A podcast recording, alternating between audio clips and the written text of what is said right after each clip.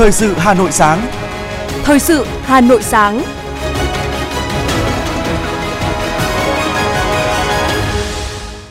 Kính chào quý vị và các bạn. Mời quý vị và các bạn theo dõi chương trình Thời sự sáng nay, thứ tư ngày hai mươi sáu tháng tư năm hai nghìn không trăm hai mươi ba. Chương trình có những nội dung chính sau đây. Hà Nội chủ động ứng phó khi số ca bệnh covid mười chín gia tăng sau kỳ nghỉ lễ ba mươi tháng tư và mùng một tháng năm. Cử tri huyện Thanh Trì kiến nghị xử lý những tồn tại ở các khu tập thể cũ. Nhiều chương trình nghệ thuật dịp lễ ba mươi tháng tư và mùng một tháng năm tại Hà Nội. Phần tin thế giới có những sự kiện nổi bật. Tổng thống Mỹ Joe Biden tuyên bố ra tranh cử. Litva thông qua luật cho phép không tiếp nhận người nhập cư trái phép. Sau đây là nội dung chi tiết.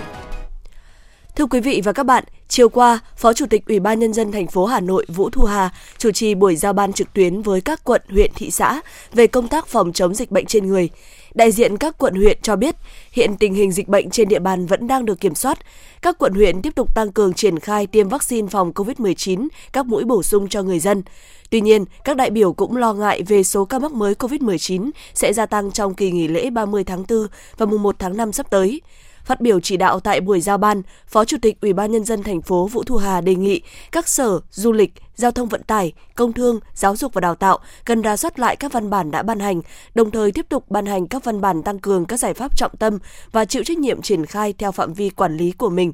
Riêng kỳ nghỉ lễ sắp tới, các sở ngành cần thống nhất và sẵn sàng về lực lượng ứng trực, đầu mối, số điện thoại và gửi về Sở Y tế thành phố. Khi có các tình huống phát sinh, các lực lượng sẽ phối hợp nhanh chóng và kịp thời. Chiều cùng ngày, Phó Chủ tịch Ủy ban Nhân dân thành phố Hà Nội Vũ Thu Hà làm việc với Phó Đại sứ Ấn Độ tại Việt Nam Suhas Prasar Gupta thảo luận về kế hoạch chào mừng Ngày Quốc tế Yoga và một số hoạt động giao lưu văn hóa Việt Nam-Ấn Độ trong năm hai nghìn không trăm hai mươi ba. Đề cập hai sự kiện lớn đáng chú ý trong năm hai nghìn không trăm hai mươi ba là Ngày Quốc tế Yoga dự kiến diễn ra tại Hà Nội từ ngày mười tám tháng sáu với lượng khách tham gia có thể lên tới một nghìn người và chương trình Chạy vì Hòa bình.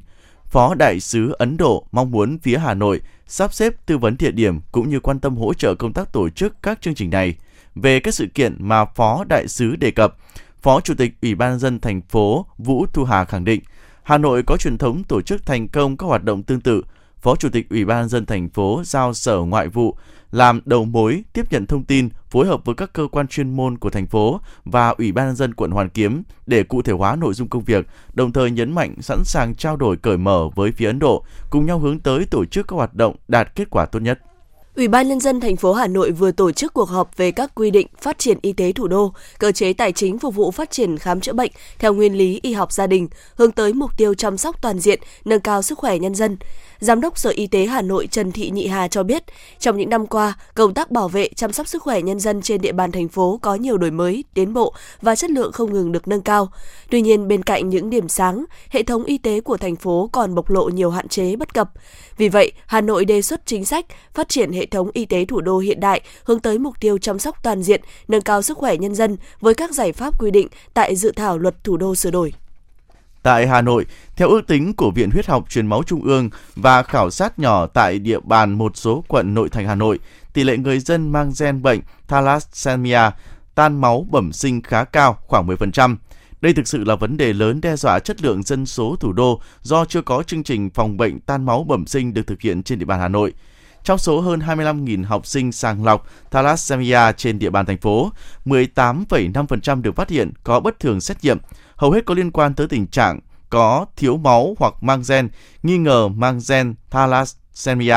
Hưởng ứng Ngày Thalassemia Thế giới ngày tám tháng năm, Chi cục Dân số Hà Nội phối hợp với Trung tâm Thalassemia, Viện Huyết học Truyền máu Trung ương, Trung tâm Y tế huyện Chương Mỹ, Trường Trung học Phổ thông Chương Mỹ A tổ chức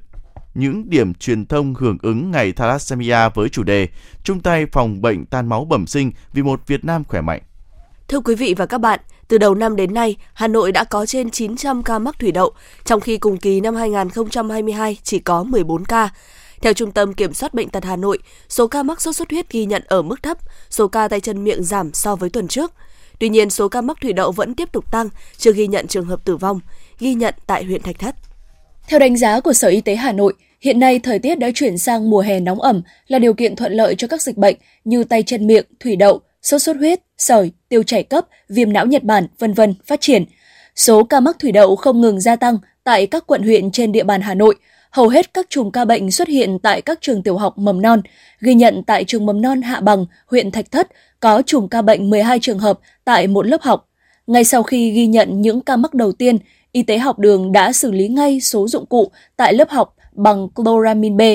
Bà Nguyễn Thị Lý, hiệu trưởng trường mầm non Hạ Bằng và ông Nguyễn Văn Cần, giám đốc trung tâm y tế huyện Thạch Thất cho biết. Nhà trường cũng đã triển khai cho cả ba khu tổng vệ sinh và khử khuẩn.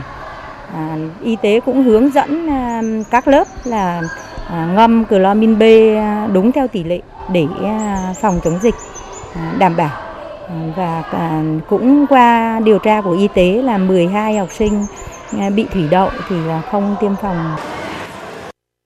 Đối với các trẻ mà đang bị bệnh thủy đậu thì đã chẩn đoán thủy đậu, chúng tôi đã cho cách ly ở nhà và cũng đã cái khử khuẩn à, toàn bộ là theo cái hai ca. Thì như vậy còn đã khử khuẩn tại ở các nhà trường thì cũng triển khai khử khuẩn hàng ngày hàng tuần. Đấy, thì bạn có cán bộ của à, trung tâm cũng như là cán bộ của trạm y tế với y tế nhà trường cũng đang giám sát. Thế thì đối với cái trường mầm non này thì của chỗ Hạ Bằng thì này không xảy ra nữa.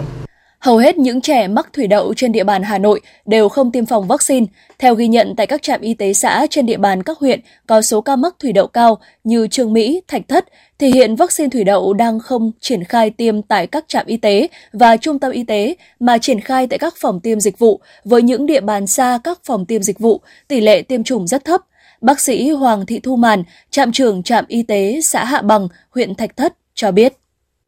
Qua rà soát thì uh, tổng cái uh, tám trẻ có dưới trẻ dưới năm tuổi có tám trăm năm mươi hai trẻ, nhưng mà tỷ lệ tiêm vaccine thủy đậu thì được ba mươi phần trăm. Vì vậy là nó có nhiều yếu tố. Thứ nhất là do cái um, vaccine cung ứng không kịp thời. Hai nữa là um, các cái phòng tiêm dịch vụ thì họ ở xa cái khu vực mà làm làm cản trở cho cái việc đi tiêm phòng của các bà mẹ.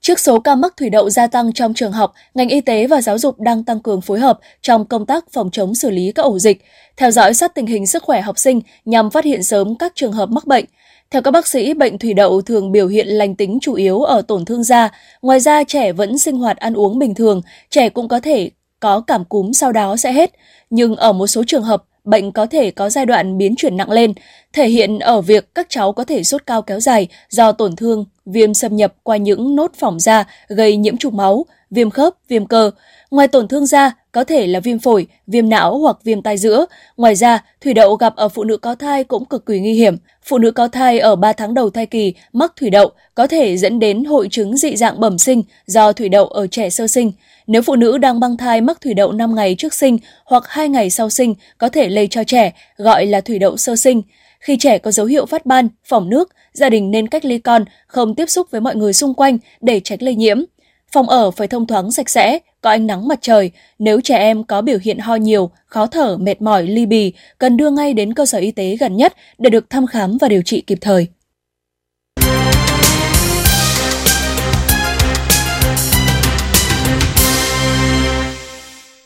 Mời quý vị và các bạn cùng nghe thêm một số những thông tin đáng chú ý khác. Phát biểu tại trung khảo cuộc hội thi trưởng ban công tác mặt trận giỏi năm hai không hai ba, quận Bắc Từ Liêm, Chủ tịch mặt trận thành phố Nguyễn Lan Hương đánh giá cao mặt trận quận Bắc Từ Liêm chủ động sáng tạo công tác tổ chức, thu hút đông đảo các cán bộ làm công tác mặt trận cơ sở tham gia cổ vũ hội thi, góp phần lan tỏa những mô hình mới, cách làm hay trong tuyên truyền vận động, tập hợp nhân dân, tích cực hưởng ứng các cuộc vận động, phong trào thi đua yêu nước. Giải thưởng đã được trao cho các thí sinh thể hiện tốt nhất kiến thức, kỹ năng nghiệp vụ công tác mặt trận. Song thành công lớn nhất của hội thi chính là khẳng định vai trò ban công tác mặt trận cơ sở, cánh tay nối dài của Đảng trong xây dựng khối đại đoàn kết toàn dân tộc.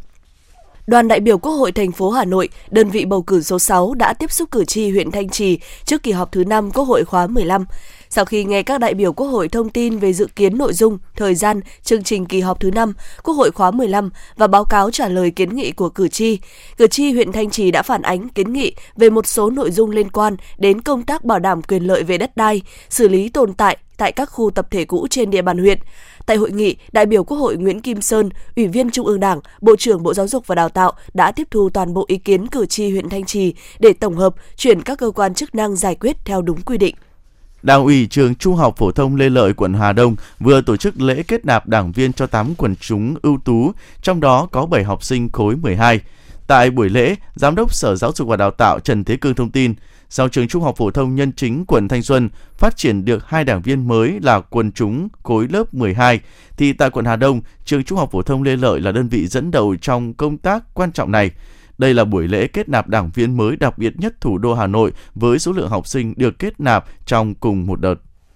Đảng ủy trường Trung học phổ thông Chu Văn An, quận Tây Hồ cũng đã trang trọng tổ chức lễ kết nạp ba đảng viên mới, trong đó có hai đảng viên là học sinh lớp mười hai. Hai học sinh trường Trung học phổ thông Chu Văn An vinh dự được đứng trong hàng ngũ của Đảng, có thành tích toàn diện không chỉ về học tập, nghiên cứu khoa học mà còn trong công tác đoàn thể và hoạt động thể thao. Đó là em Nguyễn Hoàng Sơn, lớp mười hai A một và Lê Hà Anh, lớp mười hai D hai. Dự kiến vào tháng năm năm hai nghìn không trăm hai mươi ba, nhân dịp kỷ niệm một trăm ba mươi ba năm ngày sinh Chủ tịch Hồ Chí Minh, Đảng ủy trường Trung học phổ thông Chu Văn An sẽ tổ chức kết nạp đảng cho hai học sinh và trong năm tới sẽ tiến hành giới thiệu kết nạp cho chín học sinh tiêu biểu.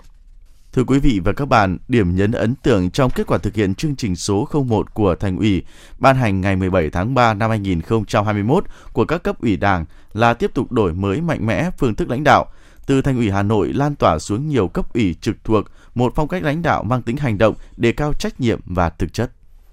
Những ngày này, tại bảy quận huyện trên địa bàn Hà Nội có đường vành đai bốn vùng thủ đô Hà Nội đi qua, người dân đang hồ hởi hoàn tất những thủ tục cần thiết để bàn giao mặt bằng cho nhà nước. Đi dọc tuyến đường dự kiến chạy qua các huyện Sóc Sơn, Mê Linh, Đan Phượng, Hoài Đức, Thường Tín đến quận Hà Đông, Thanh Oai. Đầu đầu người dân cũng phấn khởi ủng hộ. Đây là kết quả lãnh đạo chỉ đạo thông suốt từ thành phố xuống cơ sở trong thực hiện dự án đầu tư xây dựng đường vành đai bốn vùng thủ đô Hà Nội với tinh thần coi đây là nhiệm vụ trung tâm của trung tâm và thực hiện công tác giải phóng mặt bằng là nhiệm vụ trọng điểm của trọng điểm. Huyện Mê Linh là một trong những đơn vị đi đầu trong công tác giải phóng mặt bằng đường vành đai bốn. Bí thư huyện ủy Mê Linh Nguyễn Thanh Liêm cho biết, để có được sự nhất trí cao của nhân dân trong việc đồng thuận bàn giao mặt bằng triển khai dự án, bản thân bí thư huyện ủy, chủ tịch ủy ban nhân dân huyện hầu như không tuần nào không có mặt ở cơ sở. Có những địa bàn người dân chưa thông, trực tiếp bí thư chủ tịch huyện xuống đối thoại giải thích cặn kẽ. Tinh thần đó được chính các đồng chí lãnh đạo đứng đầu thành phố nêu gương làm trước. Các đồng chí thường trực Thành ủy hàng tuần đều xuống cơ sở tiếp xúc lắng nghe ý kiến của dân cư. Điều đáng nói với phong cách hành động thực chất, coi hiệu quả là trên hết. Tinh thần đó được lan tỏa mạnh mẽ, ngay cả các ban đảng Thành ủy và hệ thống ngành dọc xuống cấp ủy địa phương cũng vào cuộc một cách xông xáo trách nhiệm. Nhờ cách làm với phong cách đổi mới như vậy, đến nay Hà Nội chắc chắn sẽ bàn giao từ bảy mươi phần trăm diện tích mặt bằng dự án đường vành đai bốn vào tháng sáu tới và tổ chức khởi công dự án tại bốn điểm trên địa bàn vào ngày ba mươi tháng sáu năm hai nghìn không trăm hai mươi ba. Bí thư huyện ủy Đan Phượng Trần Đức Hải cho biết. Đường vành đai bốn qua huyện Đan Phượng có chiều dài là sáu phẩy ba ki lô mét, đi qua bốn xã và một thị trấn, tổng diện tích giải phóng mặt bằng là bảy mươi tư phẩy tám héc ta, trong đó đất ở nông thôn là một phẩy chín mươi tư héc ta của một trăm hai mươi mốt hộ, đất nông nghiệp là ba mươi chín phẩy tám mươi tư héc ta của một nghìn hai trăm mười hộ và đất bãi bồi ven sông là mười tám phẩy bốn mươi chín héc ta. Về công tác thu hồi đất, phê duyệt phương án bồi thường, hỗ trợ và tái định cư, thì đã, Ủy ban nhân dân huyện đã ban hành tám trăm lẻ hai quyết định thu hồi đất nông nghiệp của tám trăm lẻ hai hộ, diện tích là hai mươi lăm phẩy ba mươi lăm héc ta và đạt là sáu mươi ba phẩy sáu mươi hai phần trăm. Ban năm nay, Thành ủy Hà Nội đã chỉ đạo lấy chủ đề công tác năm là kỷ cương, trách nhiệm, hành động, sáng tạo, phát triển. Trong đó, kỷ cương trách nhiệm là hàng đầu, còn hành động là yếu tố trung tâm. Để có phong cách hành động, Thành ủy chú trọng nâng cao chất lượng cán bộ, nên ngay từ đầu nhiệm kỳ đã ban hành nghị quyết chuyên đề số không bốn về tập trung xây dựng và nâng cao chất lượng đội ngũ cán bộ các cấp, nhiệm kỳ hai nghìn không trăm hai mươi - hai nghìn không trăm hai mươi lăm và những năm tiếp theo. Ban hành kế hoạch quy định về luân chuyển cán bộ, bổ sung hoàn thiện chín nội dung về đánh giá cán bộ chủ chốt thuộc diện Ban Thường vụ Thành ủy quản lý. Bí thư Thành ủy Đinh Tiến Dũng cho biết. Ngay sau khi chương trình số không một được ban hành, Ban chỉ đạo đã bám sát các mục tiêu, chỉ tiêu và yêu cầu, nhiệm vụ của chương trình, ban hành đầy đủ các văn bản chỉ đạo, duy trì chế độ họp định kỳ, hàng quý, sáu tháng và hàng năm theo quy chế làm việc. Các đồng chí thường trực Ban chỉ đạo và các đồng chí thành viên Ban chỉ đạo đã thực hiện nghiêm túc quy chế làm việc và các nhiệm vụ được phân công. Các mục tiêu, chỉ tiêu, đề án, dự án của chương trình đã cơ bản hoàn thành theo tiến độ đề ra, đóng góp vào thành tích chung của thành phố trong nửa đầu nhiệm kỳ. Với phong cách hành động trong lãnh đạo chỉ đạo, Thành ủy Hà Nội triển khai nhanh và chất lượng các chủ trương quan trọng của Trung ương. Đơn cử, Thành ủy Hà Nội là đơn vị đầu tiên thành lập Ban chỉ đạo phòng chống tham nhũng tiêu cực ngay sau khi chỉ đạo của Trung ương. Thành ủy Hà Nội cũng là đơn vị đầu tiên cụ thể hóa kết luận của Tổng Bí thư Nguyễn Phú Trọng tại Hội nghị Văn hóa Toàn quốc tháng mười một năm hai nghìn không trăm hai mươi mốt bằng nghị quyết chuyên đề số không chín về phát triển công nghiệp văn hóa trên địa bàn thủ đô giai đoạn hai nghìn không trăm hai mươi mốt đến hai nghìn không trăm hai mươi lăm, định hướng đến năm hai nghìn không trăm ba mươi, tầm nhìn đến năm hai nghìn không trăm bốn mươi lăm. Chỉ đạo ưu tiên đầu tư vào ba lĩnh vực y tế, giáo dục và di tích văn hóa lịch sử với hơn bốn mươi chín nghìn hai trăm tỷ đồng trong giai đoạn hai nghìn không trăm hai mươi hai đến hai nghìn không trăm hai mươi lăm và những năm tiếp theo. Có thể thấy phong cách hành động trong lãnh đạo chỉ đạo của Thành ủy và các cấp ủy có đặc điểm chủ yếu là đề cao kỷ cương trách nhiệm, đổi mới sáng tạo, dám nghĩ, dám làm, dám chịu trách nhiệm, lựa chọn việc có trọng tâm trọng điểm. Phong cách này đề cao kiểm đếm, đánh giá chất lượng lãnh đạo chỉ đạo bằng sản phẩm, lấy hiệu quả công việc làm thước đo đánh giá cán bộ. Kinh nghiệm thực hiện, sự định hình của phong cách hành động là cơ sở để tin tưởng chương trình số không một tiếp tục phát huy vai trò cốt lõi, xương sống, tạo sức bật cho Hà Nội thực hiện nghị quyết đại hội lần thứ mười bảy Đảng bộ thành phố thành công.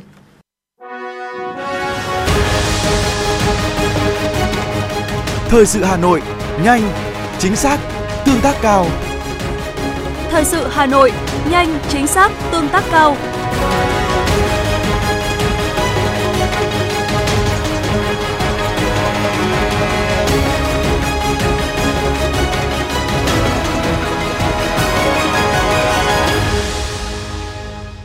Phòng Cảnh sát Giao thông thay mặt Công an thành phố Hà Nội đã tổ chức gặp mặt các cơ quan báo chí tiêu biểu của Hà Nội để cùng nhau xây dựng kế hoạch tuyên truyền hướng tới mục tiêu xây dựng văn hóa giao thông người Hà Nội. Theo Thiếu tá Đào Việt Long, Phó trưởng Phòng Cảnh sát Giao thông, để cả xã hội cùng vào cuộc xây dựng văn hóa giao thông, không chỉ cơ quan báo chí mang tính giám sát, phát hiện những tồn tại mà mỗi người dân khi phát hiện các phương tiện vi phạm có thể quay clip, chụp ảnh, gửi về fanpage Công an thành phố Hà Nội. Toàn bộ thông tin này sẽ được giao cho các đơn vị quản lý, xử lý theo quy định. Để bảo đảm an toàn giao thông dịp nghỉ lễ dài ngày tại cửa ngõ phía Nam thủ đô, đội Cảnh sát Giao thông số mười bốn Phòng Cảnh sát Giao thông đã tổ chức phát tờ rơi an toàn giao thông, nói không với ma túy và rượu bia, đồng thời tổ chức ký cam kết với các nhà xe, lái xe khách hoạt động trên địa bàn quận Hoàng Mai, huyện Thanh Trì, chuyên chạy tuyến đi các tỉnh, thành phố phía Nam. Trung tá Nguyễn Anh Tuấn, Phó đội trưởng đội Cảnh sát Giao thông số mười bốn cho biết, các nhà xe đều cam kết nói không với ma túy, rượu bia và sẵn sàng phối hợp cùng lực lượng chức năng giúp đỡ người dân có hoàn cảnh khó khăn, lỡ độ đường được về quê dịp nghỉ lễ. Để đảm bảo người dân về quê đón kỳ nghỉ dài ngày an toàn, Phòng Cảnh sát Giao thông Công an thành phố Hà Nội đã lên phương án phân luồng tránh ùn tắc và tổ chức ứng trực một trăm phần trăm quân số trên toàn tuyến từ chiều thứ Sáu ngày hai mươi tám tháng tư cho đến hết kỳ nghỉ lễ. Phát huy truyền thống gương mẫu hành động, hoàn thành thắng lợi mọi nhiệm vụ được giao là chủ đề đợt thi đua trọng điểm chào mừng bảy mươi lăm năm Chủ tịch Hồ Chí Minh ra lời kêu gọi thi đua ái quốc mười một tháng sáu năm một nghìn chín trăm bốn mươi tám, mười một tháng sáu năm hai nghìn không trăm hai mươi ba của Hội Cựu Chiến binh quận Hà Đông. Hội tập trung tuyên truyền đến cán bộ, hội viên cựu chiến binh, cựu quân nhân và nhân dân những vấn đề cơ bản, nội dung ý nghĩa các ngày lễ kỷ niệm lớn của đất nước, chấp hành nghiêm chủ trương chính sách của Đảng và Nhà nước trong công tác giải phóng mặt bằng, các dự án trọng điểm trên địa bàn, phối hợp tham gia có hiệu quả xây dựng điểm công cộng và liên gia về phòng cháy chữa cháy, cứu nạn cứu hộ theo kế hoạch của Ủy ban Nhân dân các cấp, tham gia diễn tập khu vực phòng thủ quận Hà Đông. Thời gian phát động đợt thi đua từ nay đến ngày hai tháng chín năm hai nghìn không trăm hai mươi ba. Trong ba ngày từ ngày hai mươi tư đến ngày hai mươi sáu tháng tư, Công an thị xã Sơn Tây tổ chức bồi dưỡng tập huấn nghiệp vụ năm hai nghìn không trăm hai mươi ba cho hai trăm lẻ bảy đồng chí là lực lượng bảo vệ dân phố trên địa bàn thị xã. Tham gia tập huấn, lực lượng bảo vệ dân phố thị xã được báo cáo viên truyền đạt các chuyên đề: công tác nắm bắt tình hình, xử lý thông tin của lực lượng bảo vệ dân phố, công tác vận động quần chúng bảo vệ an ninh Tổ quốc của lực lượng bảo vệ dân phố, lực lượng bảo vệ dân phố với công tác giữ gìn trật tự công cộng, trật tự an toàn giao thông, thực hiện các quy định quản lý hành chính về trật tự xã hội, qua đó nâng cao kỹ năng nghiệp vụ cho lực lượng bảo vệ dân phố, đáp ứng yêu cầu bảo vệ, giữ gìn an ninh trật tự, góp phần đẩy mạnh phong trào toàn dân bảo vệ an ninh Tổ quốc trong tình hình mới. Tháng tư cách đây bốn mươi tám năm, từng đoàn quân ào ào như thác lũ tiến về Sài Gòn. Khoảnh khắc lá cờ giải phóng tung cánh trên bầu trời ngày ba mươi tháng tư năm một nghìn chín trăm bảy mươi lăm chính là một dấu mốc vĩ đại trong lịch sử dân tộc. Tổ quốc thống nhất, Bắc Nam sum họp, đất nước trọn niềm vui, bước vào kỷ nguyên mới, độc lập, tự do. Những ngày tháng tư này, ngắm nhìn non sông một dải cờ bay, ta càng thêm bồi hồi xúc động khi nghĩ về những năm tháng hào hùng của đất nước với những cột mốc lịch sử trọng đại từ Hiệp định Geneva đến Hiệp định Paris và kết thúc bằng đại thắng mùa xuân năm một nghìn chín trăm bảy mươi lăm. Chương trình chính luận nghệ thuật đặc biệt Khát vọng hòa bình, một câu chuyện được viết bằng ngôn ngữ âm nhạc, kể lại hành trình dặm dài đi tìm độc lập, thống nhất của cả một dân tộc, với điểm nhấn chính là giai đoạn một nghìn chín trăm bảy mươi ba đến một nghìn chín trăm bảy mươi lăm, chặng đường đấu tranh cuối cùng để đi tới ngày thống nhất, đất nước trọn niềm vui. Chương trình Khát vọng hòa bình, đất nước trọn niềm vui sẽ được phát thanh truyền hình trực tiếp trên kênh hát một, hát hai, sóng ép em chín sáu và trên các nền tảng số của Đài Phát thanh Truyền hình Hà Nội vào lúc hai mươi giờ ngày hai mươi tám tháng tư năm hai nghìn không trăm hai mươi ba. Mời quý vị và các bạn đón xem.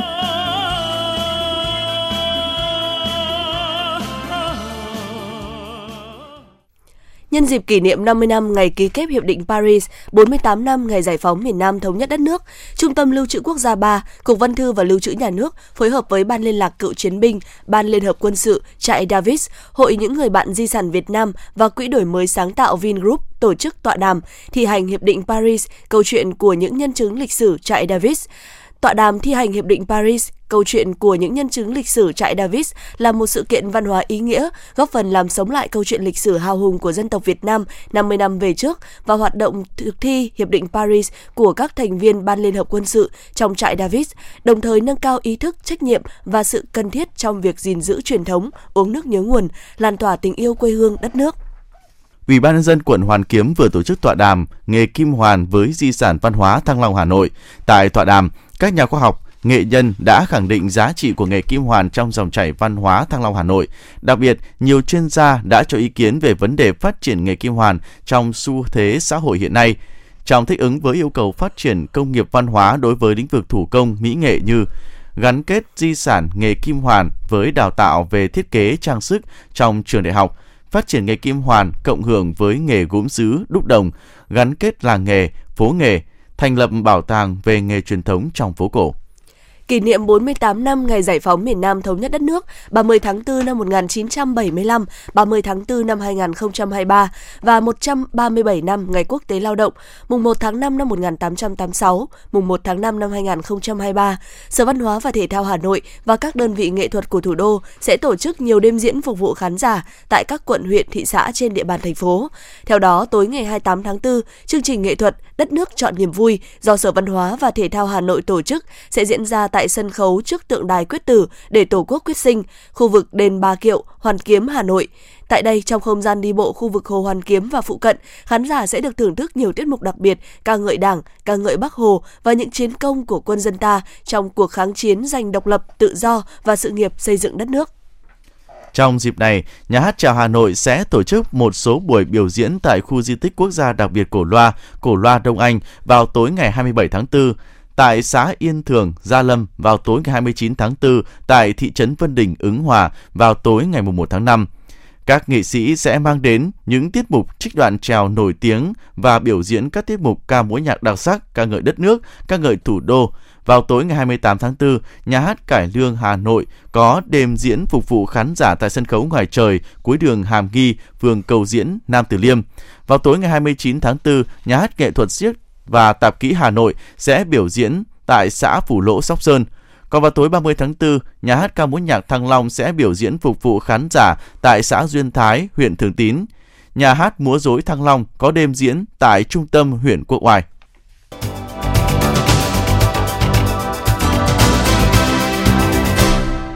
Xin được chuyển sang phần tin thế giới. Xung đột bạo lực gia tăng những ngày qua tại Sudan đã khiến cho hàng trăm người thiệt mạng, hàng nghìn người bị thương. Indonesia đã bắt đầu triển khai lực lượng và máy bay của không quân để sơ tán công dân ra khỏi Sudan, đất nước đang chìm trong bạo lực. Thái Lan cũng tiến hành sơ tán hai trăm mười lăm công dân của mình. Trong một tuyên bố gần đây, Bộ Ngoại giao Thụy Điển nêu rõ, chính quyền đã triệu tập và thông báo cho Đại sứ Nga tại Stockholm về việc năm quan chức làm việc tại Đại sứ quán đã bị yêu cầu rời khỏi đất nước ngay lập tức do các hoạt động không phù hợp với công ước viên về quan hệ ngoại giao. Đầu tháng này, chính quyền Na Uy cũng thông báo họ đã trục xuất mười lăm nhân viên Đại sứ quán Nga tại Oslo với cáo buộc những quan chức này đã tiến hành các hoạt động tình báo dưới vỏ bọc tại các vị trí ngoại giao. Tổng thống Mỹ Joe Biden đã chính thức thông báo kế hoạch tái tranh cử Tổng thống năm hai không hai tư, kêu gọi cử tri cho ông thêm thời gian để kết thúc công việc mà ông đã bắt đầu khi nhận chức nhiệm kỳ đầu. Tuyên bố chính thức của ông Biden chấm dứt sự hồ nghi về việc ông về hưu, đồng thời mở ra màn tái đấu giữa bản thân và đối thủ năm hai không hai không, cựu Tổng thống Mỹ Donald Trump. Iran đã thông báo áp đặt trừng phạt hai mươi mốt cá nhân và thực thể của Anh và Liên minh châu Âu. Động thái này là nhằm đáp trả các biện pháp trừng phạt tương tự chống Tehran. Các biện pháp trừng phạt bao gồm cấm nhập cảnh, cũng như đóng băng tài khoản ngân hàng và các loại tài sản khác tại Iran. Quốc hội Litva đã thông qua luật cho phép lực lượng biên phòng không tiếp nhận những người tìm cách vượt biên trái phép vào nước này. Văn bản luật được thông qua trong bối cảnh Litva cùng Ba Lan và Litva đều ghi nhận số người nhập cư gia tăng đột biến kể từ năm hai không hai mốt, khi làn sóng người di cư từ các nước như Iraq và Afghanistan tìm cách vượt biên sang các nước này qua cửa khẩu Belarus gia tăng. Số ca mắc covid mười chín mới ở thủ đô Bangkok, Thái Lan đã tăng từ bốn trăm lên bảy trăm trường hợp trên một ngày. Số ca mắc covid mười chín mới nói trên cao gần gấp đôi số trường hợp được ghi nhận trước lễ hội mừng Tết cổ truyền Songkran mới kết thúc vào đầu tuần trước. Số người nghi nhiễm covid mười chín mới có khả năng tăng lên là một nghìn ca trên một ngày do nhiều trường hợp không báo cáo với chính quyền địa phương. Ấn Độ đã chính thức vượt Trung Quốc để trở thành quốc gia đông dân nhất thế giới. Liên Hợp Quốc cho biết, với đà gia tăng dân số như hiện nay, Ấn Độ có thể trở thành ngôi nhà của một phẩy bảy tỷ người vào năm hai không sáu tư.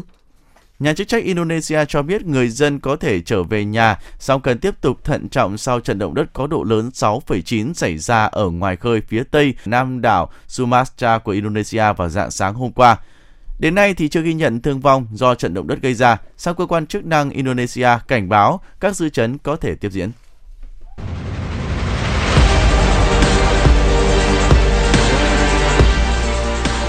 Bản tin thể thao. Bản tin thể thao.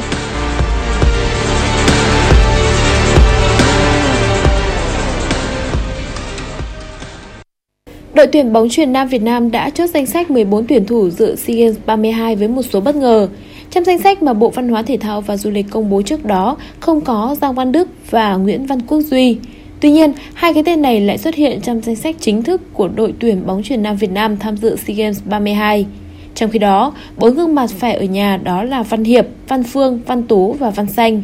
Đây là quyết định đã được ban huấn luyện của đội tuyển bóng chuyền nam Việt Nam đưa ra sau khoảng gần một tháng tập luyện tại Ninh Bình vừa qua. Theo kế hoạch, toàn đội sẽ lên đường sang Campuchia vào ngày mùng một tháng năm tới đây với mục tiêu là bảo vệ tấm huy chương bạc đã giành được trên sân nhà tại SEA Games ba mươi mốt. Đội tuyển U hai mươi hai Philippines đã đặt chân đến Campuchia sớm nhất so với các đội bóng khác nhằm có sự chuẩn bị tốt nhất trước khi chính thức tranh tài ở môn bóng đá nam SEA Games ba mươi hai. Đáng chú ý, trong danh sách mà huấn luyện viên Rob Gear triệu tập có sự góp mặt của hậu vệ Santiago Ruplico. Ngôi sao trẻ sinh năm hai nghìn không trăm lẻ năm thuộc biên chế Atlantico Madrid Juveniles A, đội bóng đang chơi ở giải vô địch quốc gia Tây Ban Nha dành cho độ tuổi U mười chín. Theo lịch, môn bóng đá SEA Games ba mươi hai bắt đầu thi đấu từ ngày hai mươi chín tháng tư với các trận ở bảng A giữa U hai mươi hai Philippines gặp U hai mươi hai Indonesia vào lúc mười sáu giờ và U hai mươi hai Campuchia gặp U hai mươi hai Timor-Leste lúc mười chín giờ, cùng diễn ra trên sân Olympic ở Phnom Penh. Nước chủ nhà Campuchia vừa chi thêm bảy triệu đô la Mỹ để bổ sung vào kinh phí tổ chức SEA Games ba mươi hai nhằm phục vụ cho việc chi trả phí sinh hoạt của mười một đoàn tham dự. Theo kế hoạch ban đầu, Campuchia dự chi một trăm hai mươi tư triệu đô la Mỹ để chuẩn bị cho SEA Games ba mươi hai và Paragames, bao gồm cả việc xây dựng một số công trình thể thao và nhiều hạng mục đi kèm. Với khoản chi thêm này, tổng chi phí tổ chức SEA Games ba mươi hai và Paragames của Campuchia được nâng lên thành một trăm ba mươi mốt triệu đô la Mỹ, hơn ba nghìn tỷ đồng. Con số này cao hơn nhiều so với một nghìn một trăm chín mươi chín tỷ đồng mà Việt Nam đã chi ra để chuẩn bị cho SEA Games ba mươi mốt. Dự kiến sẽ có khoảng mười hai nghìn thành viên của các đoàn dự SEA Games ba mươi hai, khoảng ba nghìn năm trăm người lưu trú tại làng vận động viên, hai nghìn người được bố trí ở các khách sạn bốn sao trở lên và gần khu vực thi đấu, hai nghìn người dự các môn ở bốn địa phương sẽ ở các khách sạn đầy đủ tiện nghi. Tại đại hội thể thao lần này, nước chủ nhà Campuchia cũng mở cửa miễn phí cho khán giả vào xem lễ khai mạc, bế mạc và các môn thi đấu khác. Bên cạnh mặt tích cực, nước chủ nhà SEA Games cũng có những quyết định khiến nhiều đoàn thể thao trong khu vực cảm thấy không hài lòng. Cụ thể, Campuchia đã loại nhiều môn thi đấu, thậm chí có những môn Olympic như bắn súng, bắn cung, rowing, canoeing. Hai ngày đầu của kỳ nghỉ lễ sắp tới ngày hai mươi chín và ba mươi tháng tư, tức mùng mười và mười một tháng ba, Hà Nội mưa rào và dông, có nơi mưa vừa mưa to, thời tiết mát, nhiệt độ dao động từ hai mươi mốt đến hai mươi bảy độ C. Từ ngày một đến ba tháng năm, thành phố Hà Nội đêm không mưa, ngày nắng, ít có khả năng xảy ra nắng nóng, nhiệt độ tăng từ ba mươi mốt đến ba mươi ba độ C. Sang tháng năm, Hà Nội xuất hiện hai đợt nắng nóng khiến nhiệt độ tháng cao hơn cùng kỳ trung bình nhiều năm. Đáng chú ý, tổng lượng mưa tháng năm tại Hà Nội tiếp tục ở mức thấp hơn so với cùng kỳ trung bình nhiều năm. Các ao hồ sông nội địa của Hà Nội tiếp tục cạn kiệt, ảnh hưởng đến hoạt động cấp nước tưới phục vụ sản xuất nông nghiệp. Quý vị và các bạn vừa nghe chương trình Thời sự của Đài Phát thanh và Truyền hình Hà Nội. Chỉ đạo nội dung Nguyễn Kim Khiêm, chỉ đạo sản xuất Nguyễn Tiến Dũng, tổ chức sản xuất Vương Chuyên. Chương trình do biên tập viên Kim Oanh, phát thanh viên Bảo Nhật Hồng Hạnh cùng kỹ thuật viên Kim Thoa thực hiện. Xin chào và hẹn gặp lại quý vị trong những chương trình Thời sự tiếp theo.